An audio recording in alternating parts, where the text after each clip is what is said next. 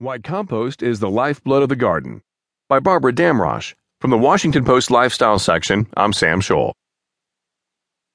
Compost is finished when you can no longer recognize the ingredients that went into making it because they have thoroughly decomposed. It looks like dark, fertile soil, only fluffier, enriched and lightened by the work of bacteria and other soil organisms at work inside your compost pile. That's the general standard of compost quality, but in fact, there is more of a gradient, more stages at which